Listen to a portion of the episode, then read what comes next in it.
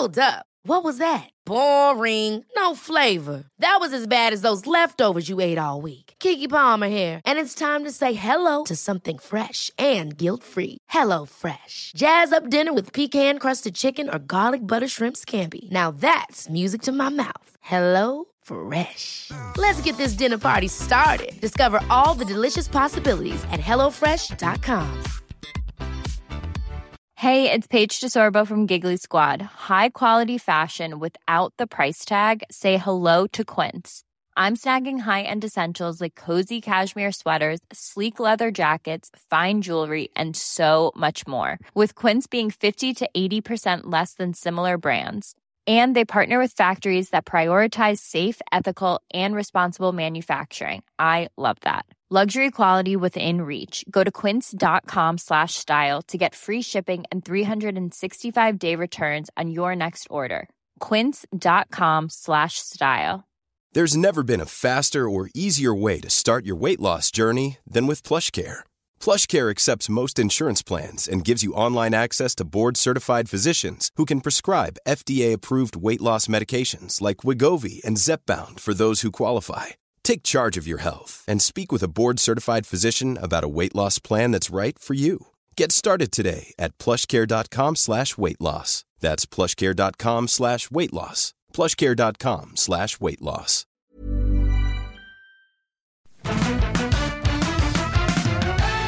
G'day, this is Better Than Yesterday. Thanks for being a part of the show. Uh, here we are just to try to help make your day today better than yesterday. We've been here since 2013, and um, that's what we try to do each and every show make your day better than it was.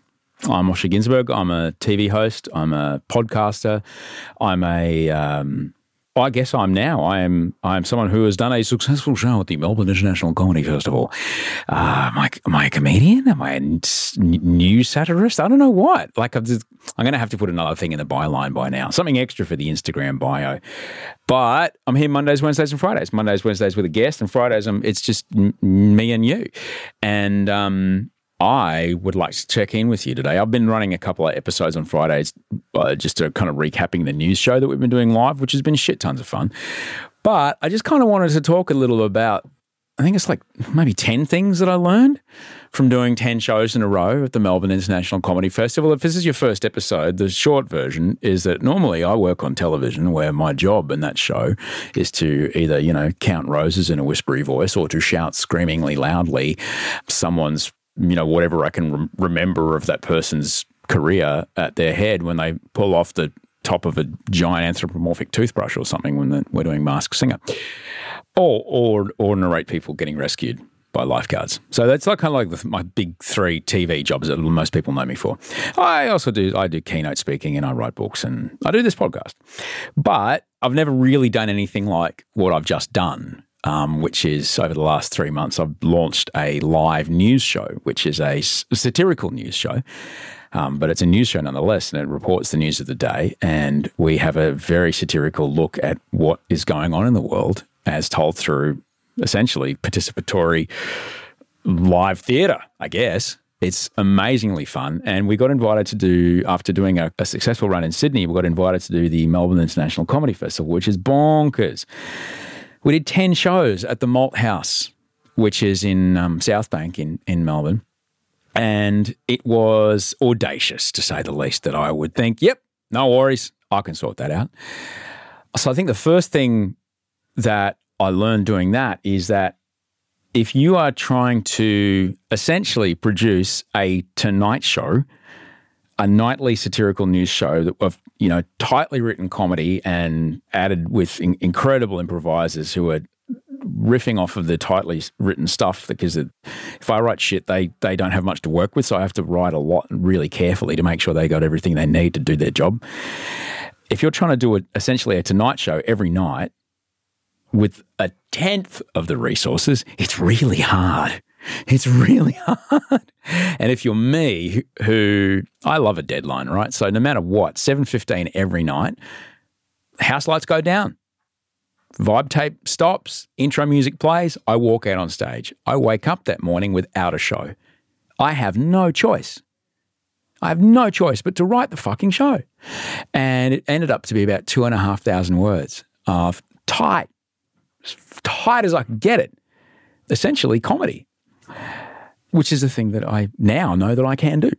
But it's a lot of work, man. Holy shit. I saw for like two weeks, best part of two weeks, I stared at a laptop, the inside of a theater, and a laptop. And then I slept. That was it. That's the only things I did. I didn't do anything else. I, I brought half the clothes I brought were workout clothes. I brought a suit, one pair of jeans, six t shirts, six pairs of undies, and a heap of training gear. And I trained once. That was it. While the show was on. Bonkers. Because uh, I was just flat out. So it's it was really hard work. So I would I would prep more meals. That's for sure. I didn't have enough meals prepared. I didn't have enough brain power to even cook because I Audrey came down to visit and brought Wolfie with her, and she went and did some groceries and said, "Here, have this, have this, have this. This is super easy. Throw that in the microwave. Put it with that. Pour that on it. Dinner." That was even too much for the end of the day. At the end of the day, so I would need to prep meals more. The other thing I learned was that I just I learned to trust in my ability to deliver it in front of an audience. So I would write it and then like as I was writing it, I'd do my very best to it. And then as I was collating the little bits and pieces into the final script, I would have a, I'd read it out loud and just make any adjustments then. And then just trust that in the moment when I'm in front of the audience, I will either add or subtract or adjust that thing so it will work and trust that it will work.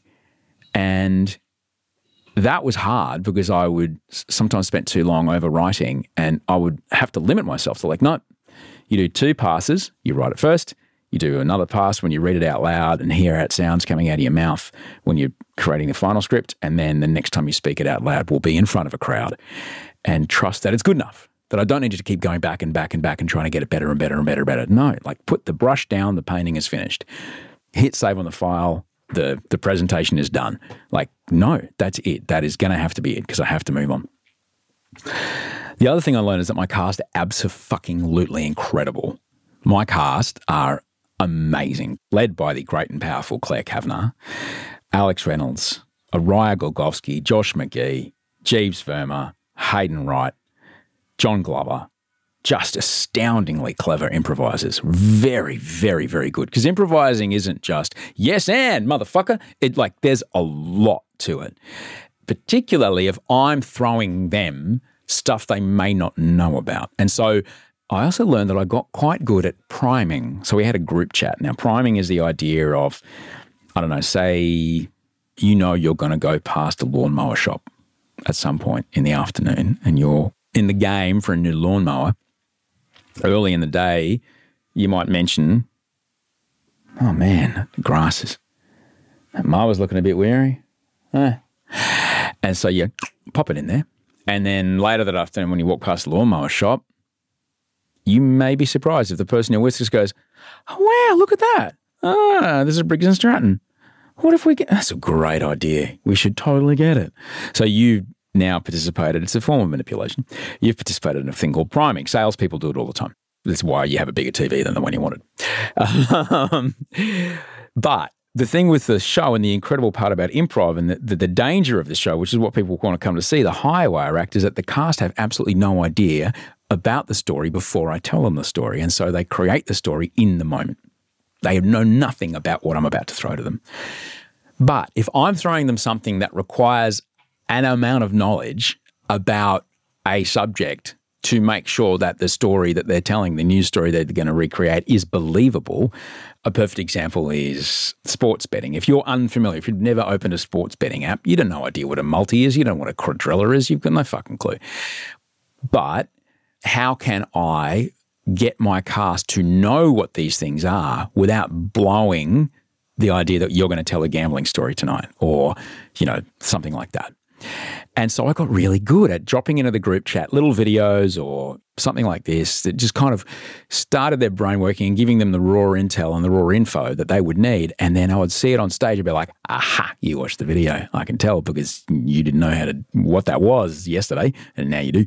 So jolly good. And why would they? You know, why would they? I'm a fucking nerdy person and I know I know too much about too many things. And yeah, so I got really good at that. And the other thing that I guess I learned was that the people that I got in to help me were just the best. I the longest part of making this show is uh, the writing is, is is hard, but the longest, the thing that takes the most amount of time is finding the stories because not every story will work on stage. What we need is a story that is interesting enough, but also has an element of discovery that the cast can go through in front of an audience. For example, we did a story about some places in the UK are experimenting with gender neutral terms for God. So that's a fact. But where is the discovery in that? And the discovery was in that the sorts of institutions that were experimenting with this and that they were the schools and, and things like this. And so, how do we then get the angle to have that moment of discovery of like, well, what would happen when we start having gender neutral pronouns for God in this particular environment? And therein lies the moment where we explore what that looks like in reality. And then it's very funny, but also we can think a little bit about it uh, about the news a little differently. So finding those particular stories takes takes a long time, especially ones that will actually work. And so I got some fantastic people to come and help me. First off, is a brilliant kid by the name of Jez Fenton Menzies. When I is Jez F m on Instagram. When I first started posting stuff about this show, he just reached out to me on email. I said, "Hey, look, I love writing this kind of stuff. I did it." He's really young too. He's like 23 or 24. And he said, I love writing this kind of thing, but there's not many outlets in Australia to do it. Can I write you a couple lines? I'm like, sure. I've got no money right now, but sure. And so he helped out with a couple of the early shows in Sydney. And then when we came to do the Melbourne show, I'm, I'm like, buddy, you, you're writing really well. Let's let's go. And so he was brilliant. He was really really good. He had and you know really good ideas. But that was it was just me and him as far as the boys. And then what's really important to me is that I have not only do I have three women on stage, uh, which is awesome, I also have th- three incredible women who help me write it. Not everybody all at once, right? So, so everyone's busy. So, like different people work on different days helping me get the stories together. So, the people that helped me write it were Jen Fricker, who's fantastic, Chris Ryan, she's magnificent, and uh, Brodie Snook who's also just absolutely brilliant. And what was great about having these three women write stories for me was that I, I only know the world through my eyes. I'm a 49 year old heteronormative white guy from the safe suburbs of Brisbane. All right. I have a comfortable life. I have access to healthcare. I rarely, if ever, fear peril when I walk down the street because I'm a man and I walk around at night and it's fine. However, I don't know what it's like to not be me. So using people to write help me write this show who look at the world through those eyes is really, really important. And having people on stage that experience the world in a different way to me is super, super important. Because then, it, you know, I am trying my very best to make sure that I can bring different aspects that we otherwise don't get represented when we hear about the news. And Jen and Brody and Chris, I gave them f- like a full pep talk going, look, write as if I am the clueless shall we say, conservative cable news network host and have no qualms at all talking about women in a way that we have seen from our media, unfortunately, far too often. And they went, okay, challenge accepted. And these ladies wrote lines for me that I would never in a bajillion years ever speak out loud, you know, let alone write for myself to perform in front of an audience. And yet there was a line, I think it was one of Brody's lines it was about the wage gap, and it's really important. I wanted to do a story about the wage gap, so we're doing a story about the wage gap, and um, I think the line was something like, "Construction and finance are the two worst industries to work in. If you're a woman, there is a whopping 22% pay gap between men and women doing the same job." But I'm going to have to check that figure because a chick did the maths here. You know, terrible, terrible, and the crowd was like, "Oh." And I would never have delivered that, never written that, but because I'm pretty sure it was Brodie wrote it, I was like, fuck, she's written it for me to do. And and I was able to deliver these these lines, particularly the stuff that kind of draws attention to the inequality and um, the completely different parallel universes that women exist in to men. Um, it really allowed me to really lean in and, and and have people just go, "What the fuck?" And it was great. It was so great. So these these four people that helped me write it just amazing. But Jen Fricker, Brody Snook, and Chris Ryan, they're all stand ups. You absolutely have to go and see them if you can. Melbourne still, uh, Chris and Brody are still doing shows in Melbourne. I don't know if Jen's doing a show still in Melbourne, but definitely, yeah, absolutely go check them out. So that was amazing. And as well, watching Claire and Alex and Araya perform on stage every night was just brilliant. Those women are just thousand times of br- brilliance and just brought the most cringing kind of testicle shrinking rampages. And it was amazing because they just, the thing about improv is you, you play to your highest, highest intelligence and you play to your truths because that's more believable. And your truth might be I'm doing an impression of the person in my life that is a misogynist, or I am speaking as, you know, everything I heard from the person that I know that got treated this particular way at work or the way that I got treated at work. And so, on stage, Araya and Claire and Alex were just bringing the most unbelievably powerful stuff. It was fantastic. And so that was great. And the last thing that really blew my mind was I don't know who the fuck was in the audience. Because let's say, for example, it was, you know, 80 people in the crowd. I'd say at the start of the show, so who listens to the podcast? Like one person or two people would put up their hands. Okay, there's two of you. Who watches any TV that I make? And like four people put their hands up. Okay, then. So who the fuck are the other 74 of you? Blew my mind that every night, like all the work I've been doing in the public eye, this podcast, the book that I wrote, the live shows that I've done in the past, the TV that I make, nearly all of those people didn't come. Everybody else, wow, there's a whole new audience to get to know. I'm amazed, blew my mind who the fuck? I really wanted to spend more time, but I didn't have enough time because it was a show right after us. So we had to get out of the theater and pack everything down and get out of the way because it was a show starting 20 minutes after we said goodnight. So I didn't get a chance to speak to the people that showed up, but it was freaking cool, man. I had no idea. There's this whole other part of the country that, and I love that you listen to this show. Don't get me wrong. I love it. I've been making this show for, you know, 10 years and it's killing. And I will not stop making this because this I love. But now there's this whole other bunch of people that I hope can get to come to the party. I'd love to come listen to this podcast. Amazing. It's wild. It's wild. If you'd like to really fuck up that statistic of mine, the old, uh, I think it's 1%. No, two, what's 40%? What's, two, what's what's two people in 80? I don't know. If two out of 80 people, that's all I know if you'd like to fuck that up, you can come along. We're doing six shows, I think. Third, fourth, fifth, sixth, seventh. Yeah, we're doing six shows in Sydney from the 3rd of May to the 8th of May. Um, we're at the Manning Bar at the at Sydney Uni. We're on late which is fun. So about 8.30, so you can go get dinner before. But come along, special guests every night. The guests we had in Melbourne, Oh, amazing. George and Dannii Minogue, uh, Natasha Exelby, Tony Martin, uh, Georgia Love, Michelle Laurie. Like, it was huge. The amount of people that came on stage with us and played was super fun. And that will not stop in Sydney. There's a part of the show that requires a guest. There'll be guests every night. And they've always got amazing stories. I'd love you to come. The link's in the show notes. If you want to know what it is, go back a couple Fridays and have a listen. That's the show. Look on my Instagram. There's some examples of what it is. Come along if the news doesn't speak to you, then we're making news for you. If the news doesn't speak to you, have we got news for you? NTNN, NNN. There's the promo.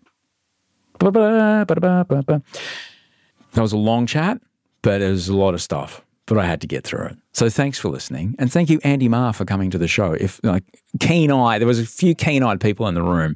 So of the two people that listened to the podcast, when I said, "Hey, that's Andy Marr," like two people went, "Oh my god," because I say, "Hey, thanks, Andy Marr," and there he was. And when Brie came along and said, "And there's Brie Steele," people went, "Oh my god!" It's like there she is. That's Brie Steele. So, a big thanks to the podcast team who who came and supported the show, Andy Marr and the beautiful Brie Steele, and of course Rachel Barrett, who executive produces a lot of things and chases things and runs my calendar and tells me when to be, when and where to be and when. Um, I've outsourced my executive function, but hey, it works. I'm going to go. Thanks for listening. Come along to the live shows if you can't make it. Um, have a listen to some of the podcasts. I hope you enjoyed the Daniel Sloss episode on the, on Monday. That was super duper, man. He's amazing. Go to check out Sloss. Check out his specials. Solid, real solid. I gotta go. Thanks for being a part of it. I'll see you Monday.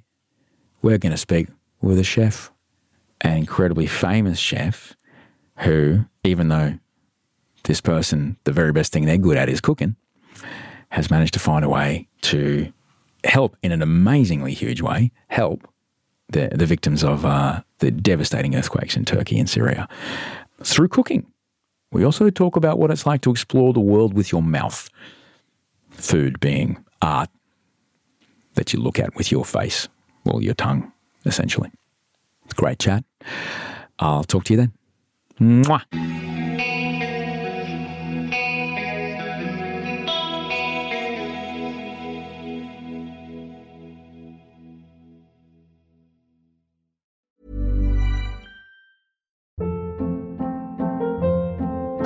Hold up. What was that? Boring. No flavor. That was as bad as those leftovers you ate all week. Keke Palmer here, and it's time to say hello to something fresh and guilt-free. Hello Fresh. Jazz up dinner with pecan-crusted chicken or garlic butter shrimp scampi. Now that's music to my mouth. Hello Fresh. Let's get this dinner party started. Discover all the delicious possibilities at hellofresh.com.